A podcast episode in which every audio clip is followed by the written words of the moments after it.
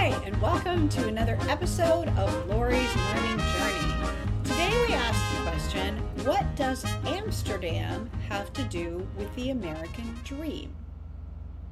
Now you'd be thinking, uh, Amsterdam, American dream, nothing, right? Wrong.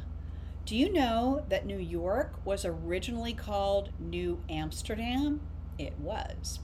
You see, back in the day, Amsterdam was the first Western European country where you could change your social status and your economic status and come up in the world. In most places, if you were born a serf, that was it. You were a serf. If you were nobility, you were nobility.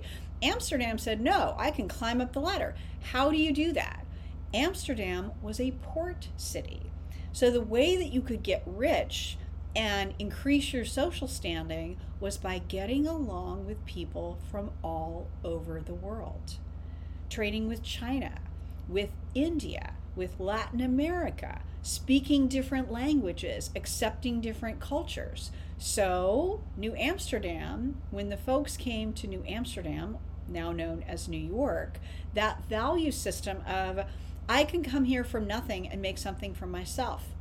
New Amsterdam melting pot. It's great to have lots of different cultures and embrace them. If nothing more, embrace all the foods, right? New Amsterdam.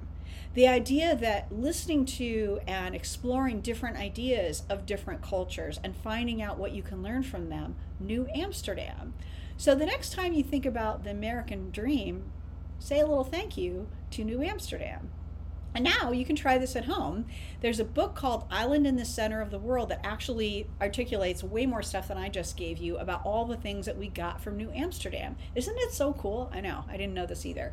So I hope that you enjoy that, and I hope you give a little thanks, a little nod to our friends in Amsterdam for the American dream.